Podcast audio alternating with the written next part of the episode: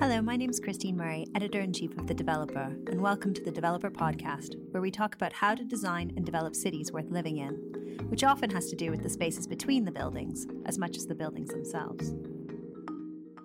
Dirk van Peijpe, director of De Urbanisten, is known for his work in creating water squares in the Netherlands. These public spaces absorb excess water, preventing flooding to the surrounding neighborhoods. He spoke to the audience at the Developer Live about building more resilient cities using more responsive urban design.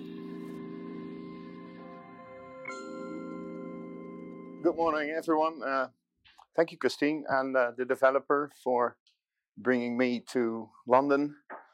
Um, it's a pleasure and a big honor to to be here. Um, I'm, I think I'm about 30 minutes of including Q&A, to, to introduce some of the ideas, um, and specifically also the project, the case studies that I did with my company. It's called Urbanisten. We're based in Rotterdam. I'm going to introduce myself a little bit uh, further later on um, to share that with you as an audience. Uh, I titled my, my uh, contribution Water Sensitive uh, Cities and it's important to know that the Urbanisten uh, are an office uh, studio uh, that is involved in landscape architecture and urbanism. So I'm specifically going to talk about the design of our water-sensitive cities. Um, i bring only one graph, that is this one. Um, and it immediately shows, and I think we all uh, uh, can share this, that there's something going on. There are some disbelievers still, but at the same time, we all agree that we, we're facing what I would call a, a global uh, agenda on uh, climate change. I specifically changed climate change for climate crisis, which was introduced, I think, in The Guardian about a few months ago, uh, which, which introduced water as a threat. And I think it's, and, and I'm going to talk about this, um, uh, the water is predominantly an issue there where the sea and the rivers meet in the deltas of our world, which often are the most prosperous cities, but also the cities that are most at risk.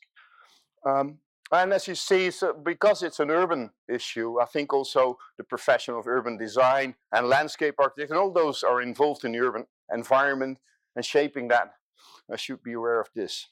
Now I'm coming from Rotterdam. This, so this is my city, this is my delta city, and water coming from four sites.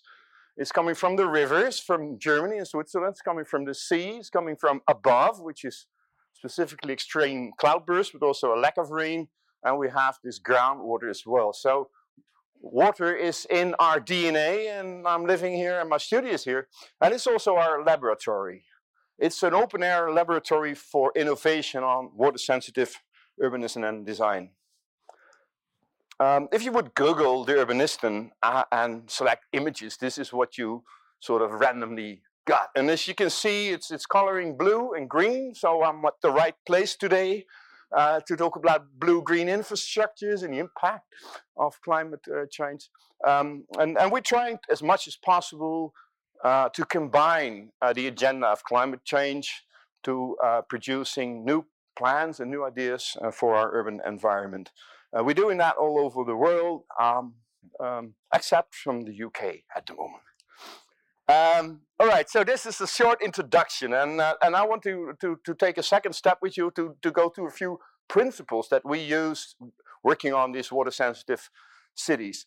Uh, the first uh, thing I think we, we, we have to make a shift, and I think we're in this process of transition at the moment uh, from what I would call a drainage city, a city that sees water as a, a, a technical uh, uh, um, way of handling our wastewater to get rid of an abundance of water if, if there's too much, uh, um, to um, a, a, city, an environment in which we can see water as a resource, we can see water as a part of our urban landscapes, and also bring um, solutions for let's say, the, the, the, issues of climate change into the physical surrounding and bringing it closely to the people. Uh, and there was already a few presentations here that put people in front.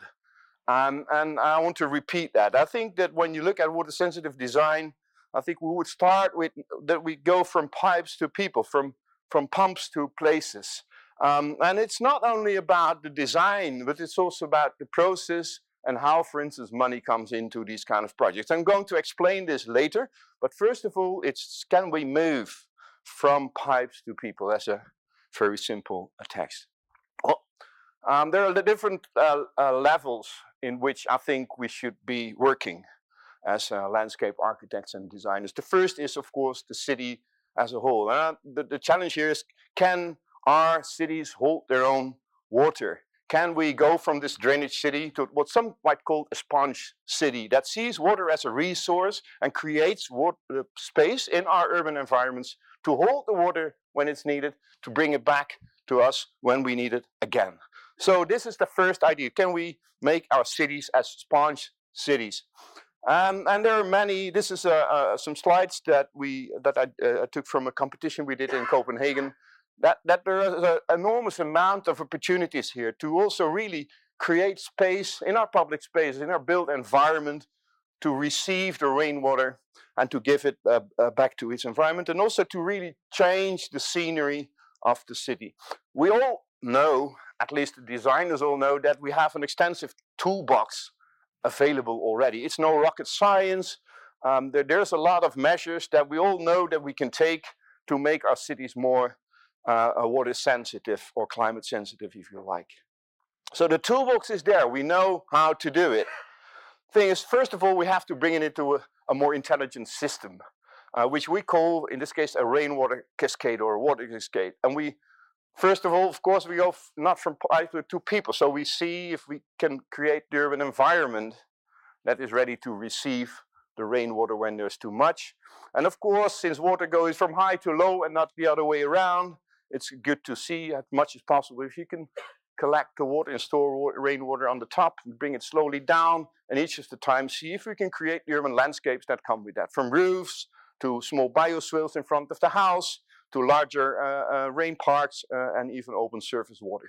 So working with these meshes is working with these rainwater cascades. Um, the other thing is, and I think we'll also addressed that already today and going to uh, see something more about that uh, in the afternoon, it's about added value. So it's at the end, it's not about only how to handle an enormous amount of rain in our cities and in our urban landscape, also can we add values? And their ecosystem services, natural-based solutions, and also come in to the play. So this is an example from an adaptation strategy we did for the city of Rotterdam. It's not only the measures that you can take in a district to make it water sensitive, but also really how it appears and how people can actively use these water landscapes uh, uh in their uh, daily uh, life to bring also other qualities, and this, as you can recognize, would be a wadi that can flood, but also creates a place for people to enjoy, um, and, and, to also helps mitigating heat stress, for instance, in a healthier environment. All right, this is more uh, the principles uh, that that uh, I'm, I'm, using when working on projects and plans, and I want to uh, start sharing with you uh, a first case study that's already realized four years ago, so might be familiar with with some of you uh, which is the water squares. And the first one I want to share with you is the water square in Rotterdam. In uh, it's called the Benthemplein. Um, it's quite an urban uh, situation uh, in, in the city. Um, I'm going to quickly explain why uh, this is an interesting uh, project. Um, the first thing, and that's really important, is that the water square is doing two things. First of all, it's a, a great public space, and you see it on, on your for you, it's the right hand side, the daily use of our square. Um, uh, at the same time, or not at the same time, but uh, as a second function, it collects uh, rainwater from uh, the nearby uh, district. Um, and that's a temporary function. So it's both, let's say, a storage of rainwater now and then and a great public space. I'm going to quickly concentrate uh, first on the water issue, the water management of it. You see three uh, basins. Uh, I think I have a laser. Uh, three uh, uh, basins that collect rainwater from, from its environment. It's around 1700 cubic meters of water that is taken out of a combined sewer, which is the system that many of our cities have and also Rotterdam has.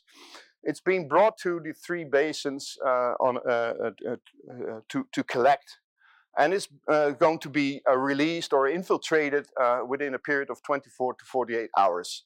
Um, there are facilities to, uh, to infiltrate, uh, and the biggest basin has to be pumped out into surface water. It's important to know that it's a temporary solution, so the water will be there only for one or two days, and it's not going back into a combined sewer, uh, uh Uh, uh, but it's going really into a more close uh, circular loop of water. Of course, there's a there's engineering going on. There is some pipes. There isn't, the world without pipes is also a little bit of an ideal world. So there is a, a, a, fine piece of water engineering that the Dutch are also good at. So that's that's something that we have. But what, as a designer, we also wanted to orchestrate the rainwater when it comes to the square to also show that there's something weird going on if the rain is not there. So we, or, we, we designed a rain well and a rain wall just to have a few of them. And I'm going to quickly show you some slides. I know that in the audience some have been on the water square. Uh, but, but this situation is rather uh, uh, rare that it's really flooded. Um, there's not a lot to say about it, just enjoy. So in the image you can, you can see how water is guided to these uh, basins by stainless steel uh, gutters using gravitation. This is the rain wall where we orchestrated how the rainwater is going to be brought uh, to, the, uh, to, the, to the basin. As you can see, football is not the game anymore at this uh, moment. Um, well, it's, it's, not always completely full. The everyday rain also ends up in the square. Um, and and it even attracts some people now and then that, that, that let's go to the water square when it's full, you know. So there's this photographer taking pictures. And some contemplate. I know that uh, I spoke to to uh, Canon Ivers during the coffee break. Um, that, that there's even a sort of a moment of contemplation going on now and then. As water is also let some some more uh, spiritual meaning to people. I don't know if it's really true, but uh, anyway, people to enjoy, and then it's empty again, and uh, you can enjoy.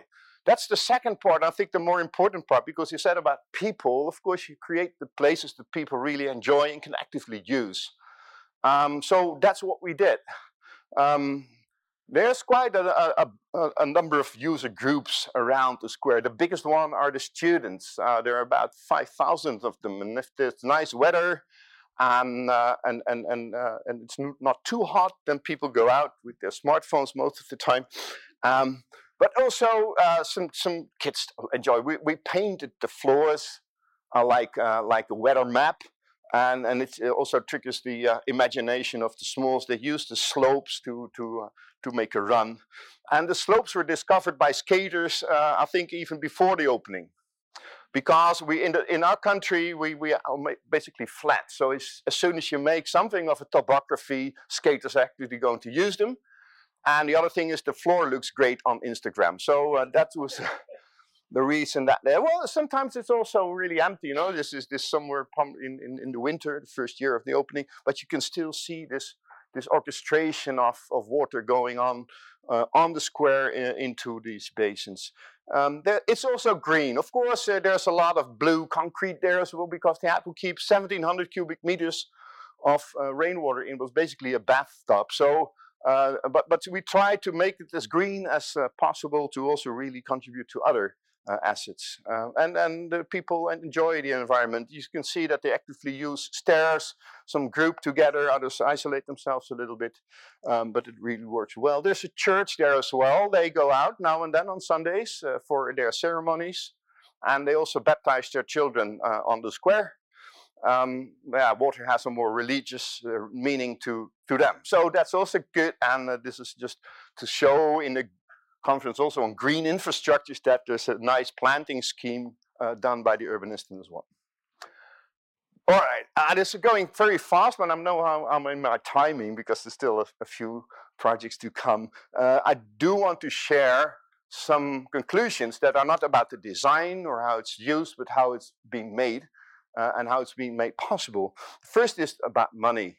Um, and, and again, uh, this is the small scheme showing that, that if you spend your money on technical infrastructures like sewage and pumps and so on, because you need more capacity in your city, you're not going to enjoy it. It's this money spent on something that will probably work, but will nev never really make it sensitive to us.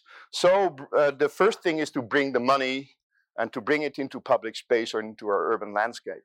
The water square was a total cost of 4 million euros. 60% of that budget was coming from dedicated funding that was normally spent on our sewage system, on our underground infrastructures. So only 40% of the square was paid with what I would call money that is normally there for public uh, space or city beautifications.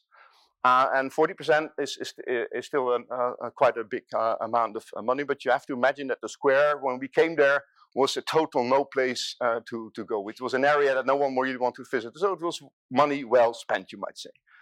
The other thing, uh, I think uh, Christina started with this, with, with working through silos. I think make, making multifunctional space, which the Water Square is, and it was never done before, at least not in our country, brought disciplines together right from the beginning of the project. And people around on public health, on, on, on water safety, on communication, uh, on uh, uh, landscape architecture, on engineering. It was not a linear process where, let's say, public health or safety or maintenance would at the end of the line. No, it was really starting in a circular uh, uh, design process with people around the table right from the start. I think that's extremely important. Um, and we included uh, the, the communities that we knew that wanted to use the place, right? So we asked them, what do you want to do on the square? Um, how do you want to be engaged in, uh, in, in, in, the square with others? And, uh, and we really try to listen, not only to listen, to give them influence on our design. We're not a, an office with signature architecture. We really want to listen to what the people wanted. So we organized creative sessions with them uh, to see how we wanted them. All right, so there, there's now um, sort of already a family of water squares growing. Uh, um, um, it's also an open invitation for you all to, to see if the UK is, is ready for a water square. Uh, but we have a water square in Copenhagen. There are a number of squares in the Netherlands, I think four or five in Rotterdam. We're working on uh, squares in Copenhagen and in Belgium at the moment. Uh, um, to share uh, with you very quickly a second one that we built in the small city of Tiel. It's a little bit more, let's say, suburban, um, and also more local and a little bit more green. And one, one thing is specifically interesting. Here, children really contributed to the design. It looks very colorful again. Uh, we communicated with the school and with the local children what they could expect from the water square. We used these kind of drawings, so a little bit less technical and a little bit more open for children to understand what it means to have a landscape that sometimes can flood and sometimes is there for the children to actively use. So I explained it to them. The teachers also gave lessons on climate adaptation and water and water sensitiveness. But we also invited them to, to say, what do you want to do on the square? And we, we give them a sort of a, a snake that they could make themselves with the different activities that the topography would provide them. Uh, and we also asked them to color the floor of the deepest point in our square. And uh, they even uh, had the possibility to vote with each other for the most popular painting on the square. And uh, on, on, the slide, you can see that everyone is very happy uh, at the end. Um, no wonder, because we gave them what they want. No, that's, that's a joke. But uh, it's, it's really uh, actively used by the kids uh, but also by the by the, the, the, families that live in the neighborhood. And I heard that uh, the first time it really flooded, because it can flood, was two years ago. So it's seldomly used for that.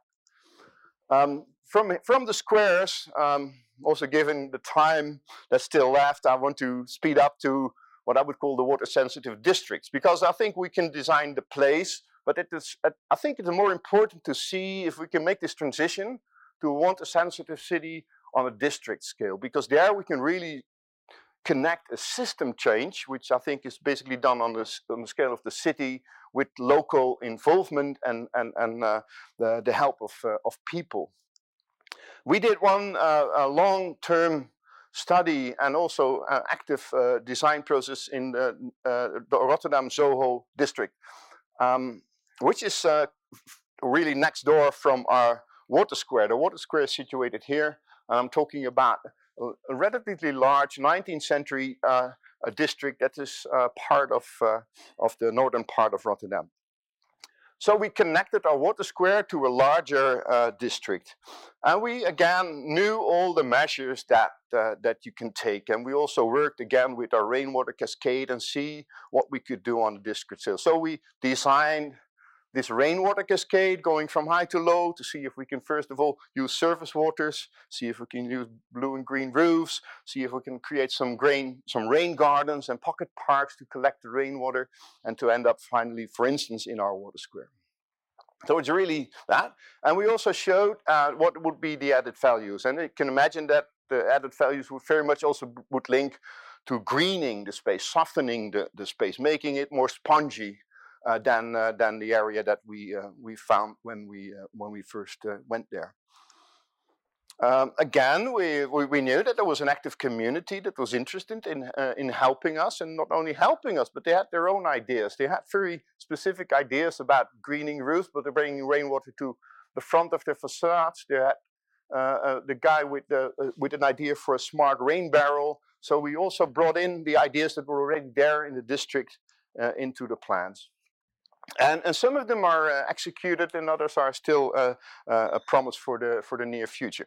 Um, the, the change that we made again was very simple. We're not going to increase our underground infrastructures if we need to do something about water management, but we're really going to see if the, the, the district itself can receive the rainwater in rainwater planters, uh, but also creating larger sidewalks and so on and so on. So this is basically the, the this is the water management again and the the added values. Um, and then the projects uh, start coming, uh, sometimes really small, but very important. This is uh, guys from post office that uh, disconnected the rain pipe in front of their uh, uh, in front of their building.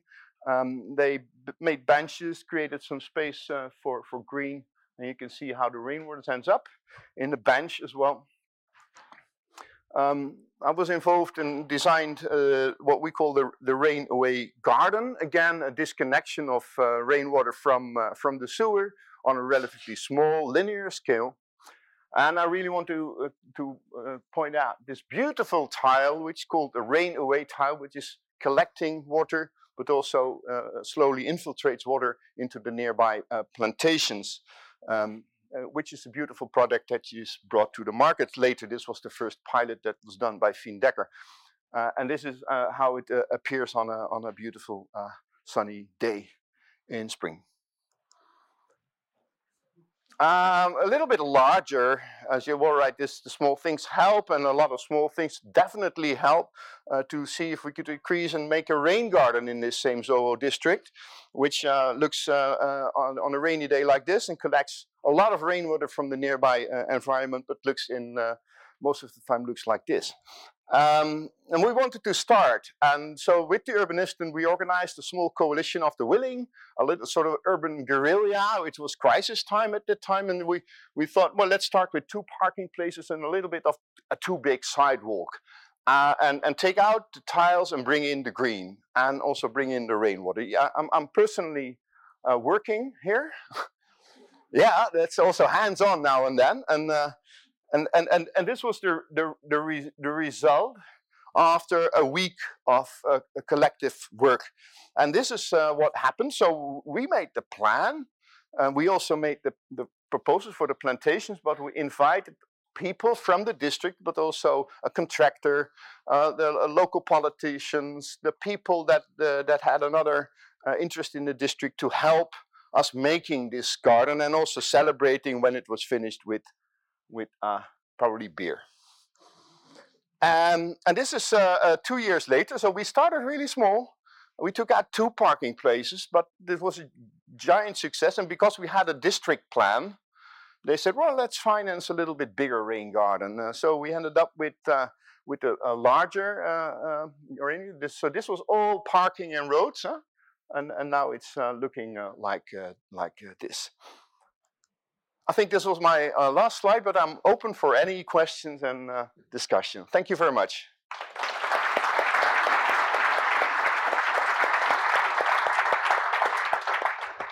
Are there questions from the floor? I, I have one to kick off, actually, because I know one of the things that we talked about when I spoke to you around this talk was maintenance, road maintenance workers, and you know that kind of um, getting them on board with this idea, especially if you're starting to depave the city. Yep. About maybe you could talk a little bit about Yeah, yeah, and you're, you're well. I would say this is this is really one of the most critical points uh, when when looking at the result of, of our projects. Um, maintaining it uh, still is not a part of, let's say, this water-sensitive approach that uh, that I think is is it's, is coming into our practice more and more. So uh, uh, let's say the the department that is responsible for maintaining green um, is not maintaining our rain garden. Uh, this is maintained by a local group of uh, of people that that that have sort of a yeah I call it they uh, they handed over the responsibility from the municipality to to let's say an organized corporation that that maintains the rain garden and also feels responsible for it. But that's quite exceptional. So uh, uh I, I, think that that if you depave, that the maintenance still needs to. Yeah, we have to find a solution for that. The water square uh, uh is even, I would say, a more urgent thing to uh, discuss maintenance because, of course, that it's it's it's a lower uh, basin. Um, so with the water, uh, also uh, contamination comes in. It's not serious, so there's no problem with public health or something. It's the, the sometimes say the worst thing you can have is a day of diarrhea. That's that's basically it. Um, so we, it will not kill you. So you um, but uh, but it it will contaminate. Um, so you need to clean it after it's intensively used, and I mean then used by the rainwater, not by the people, although they contaminate also a lot. the students specifically, they just throw away everything. Uh, but um, but but th then you need to go there, and you need to clean it. And if if you go there the next day, then it's fine. And it is not an everyday rain that that that that causes these kind of contaminations. It's really when you have for those who are experts, a 50 millimeter cloud burst in, in two hours or something like that, then it really fills up. Um, and it's just like a, a, a, market, you know. If if if there's a market and and, and after the market, people clean up, or uh, if if uh, if there's a celebration going on in front of the town hall, like my Feyenoord football team wins, and uh, then then next you clean up the street. So I think it's normal to to to to also be more intelligent about maintenance. When do you go where? Uh, in this case, to uh, to clean up uh, Questions from the floor?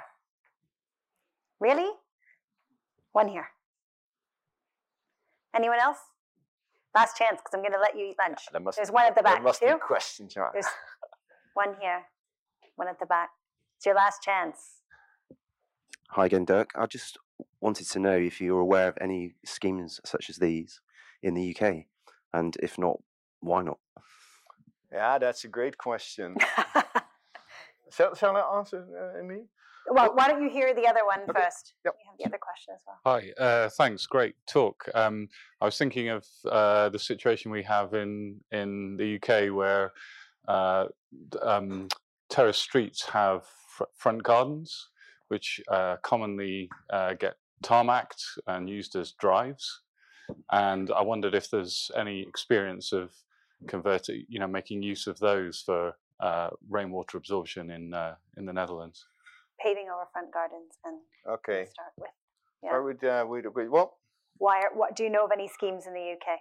Well, I would for for that reason give that question back to to you all here in uh, in the room. Uh, I'm, I'm not. I don't know any water square in the UK that that let's say on a scale uh, uh, as I showed, and it also works like that. But but yeah, we have some case studies this afternoon. Are, are the people so that stick that, around and you'll see some UK? Yeah, I think they're in the most of the most of the solutions that that that are, are communicated at the moment, and you really find also in the UK. We saw them. Some of them are are solutions that are more soft and green, right? If so, if you if you have an abundance of space or even enough space to to to depave and green and make bioswales or rain gardens, I would also prefer that because it's also this multi value that links to green infrastructures.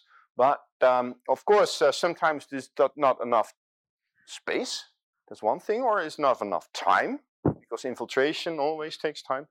So here the, we really had to create what you call a bathtub that you can empty again. And uh, so it's a more urban solution, I would say, for dense cities. Well, you have some dense city. We are in a dense city, so I would say try out a water square in London. I would be happy to come again.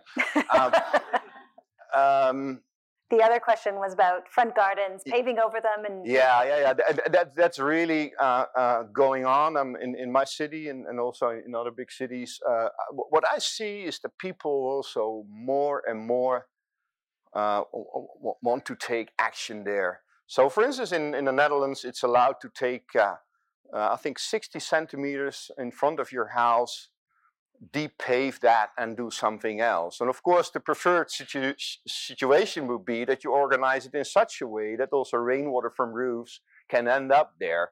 Well, that's uh, that's something that is done in, in many projects, uh, but you don't see it, let's say, on the private scale that much. I did it in, in my uh, house, and uh, more and more people are taking measures uh, themselves. The great thing about this cascade is that that you really start with your own house or with your own roof, and it can be an office building, it can be a housing complex or something. But I would always start there and then see how you slowly bring it down. And if you could bring it down in front of your house, it's great. And there are good examples there. Then, of course, the question is, can we, if there's really a lot of rain, can we also connect these? And can we bring it to more organized central places? And there, I think the system approach comes in, and you need, really need uh, the municipality or others who are responsible for this infrastructures to bring that rainwater uh, into bigger to, into the bigger system. Because what you don't want is uh, basements to flood and uh, let's say you know, water coming back into your house and so on. I, I know uh, one topic that's come up a lot today is innovation, and I know you do a lot of prototyping. Can you speak about the importance of prototyping? Yeah, yeah. it takes about five years. Yeah, that's not the answer, but the, the yeah, it's also an answer. The, the, the, I know that the water square used so you mean you try something for five years before you try it somewhere else? No, if you, had, if you have a good idea, then it takes about five years to, to, to get it realized. And, um, for instance, the, the water square, it started basically with a simple idea. Can we combine a, a square with water storage? Um, and it was uh, when Al Gore uh, was still around, showing in 2005, I think, how, how climate would affect our, our cities. Um, but but it was not there. No one knew about this kind of squares, so it took, really took us three years, more than three years, also to find the funding, to to do the research and the typology research, to finally get to the point that it was financed and said, all right, let's let's just do it.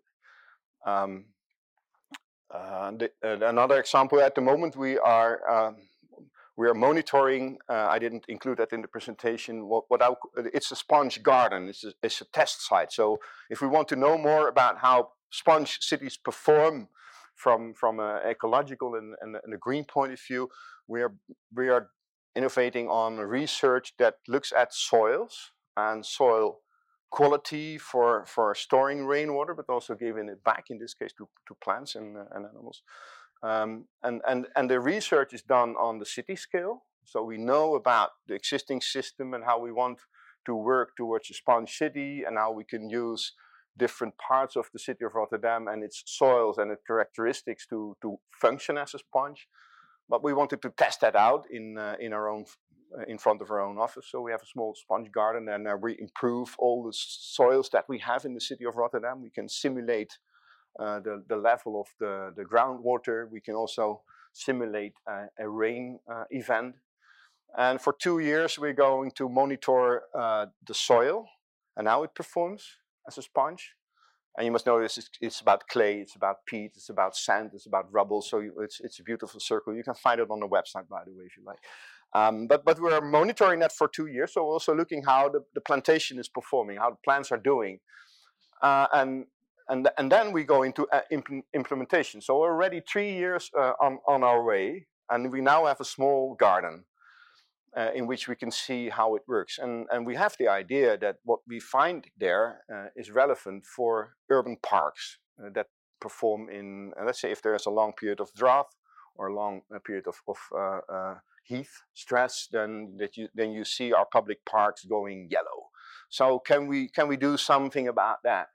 We want to implement our uh, findings into public spaces like that. But you also see it along roadsides. Uh, you you can you can bring your the conclusions into your own back gardens if you like. So there's an immediate uh, uh, relationship with what you can do in uh, in the city. But it takes about five years. Yeah.